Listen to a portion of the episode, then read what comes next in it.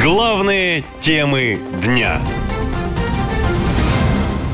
Почему россияне ненавидят армию? Количество лояльных к военным упало до минимума с начала СВО. Действительно, свежий опрос Левада-центра показал, что в августе доля граждан, которые поддерживают действия армии на Украине, сократилась до минимума с начала спецоперации и составила только 38%. В феврале 2022 года определенно «да». На вопрос о поддержке армии отвечали 48% респондентов, в марте того же года 52%. С тех пор доля, безусловно, поддерживающих вооруженные силы граждан сократилась на 14 процентных пунктов. Самый низкий показатель поддержки российской армии и ее действий в зоне СВО среди молодежи, а именно возрастная группа от 17 до 27 лет. Это как раз потенциальные призывники, отмечают социологи. И говорят, что у такой динамики есть веские причины. За последние месяцы в российской армии скандал за скандалом. Плохое обеспечение армии уже притча. Теперь еще родственники военных массово жалуются на отсутствие обещанных выплат и обвиняют военное руководство в развале вооруженных сил страны. Генералов вообще отстраняют один за другим либо за критику СВО, либо за симпатии к ЧВК «Вагнер». Все это создает ореол негатива вокруг армии, считает политолог Борис Абрамов. Можно арестовывать Суровикина, можно арестовывать кого угодно, можно менять Шойгу, генералов. А, аксиома в России все генералы коррупционеры. Это аксиома. Они все воруют. Вопрос в том, что кого-то э, кто-то не делится, его арестовывают, или кто-то попадает под горячую руку, а так они воруют все. Да не только генералы, полковники, подполковники, ФСБшники. Это все пропитано коррупцией. Но больше всего россиян не устраивает уровень обеспечения армии. Казалось бы, на военные нужды из бюджета годами выделяли миллиарды рублей, но, как показало СВО, до рядового состава эти деньги не доходили. Мобилизованным пришлось за свои покупать буквально все, от обуви и снаряжения до аптечки. О хорошем питании и говорить нечего, особенно на передовой. У бойцов все Палатка, как можем, как можем. Водичку попиваем.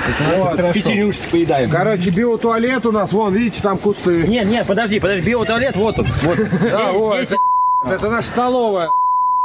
Харчи оттуда добываем. Да. Все это не просто не нравится, а пугает российскую молодежь, говорят социологи. Армия стала ассоциироваться с местом, где не считаются ни с жизнями солдат, ни с долгом чтить их память и платить компенсации семьям погибших. Однако уже этой осенью, несмотря на настроение в обществе, в армию хотят набрать еще 400 тысяч человек. Это острая необходимость на фронте. Нехватку кадров особенно остро ощутили на передовой после отхода из зоны СВО бойцов ЧВК «Вагнер», плюс большие потери в результате контрнаступления ВСУ. Сейчас таких горячих направлений много. Журналисты, ссылаясь на источники, утверждают, что мобилизацию могут объявить уже в 20-х числах сентября. Военные эксперты и правозащитники информацию подтверждают, мол, подготовка на лицо, говорит юрист Сергей Кривенко.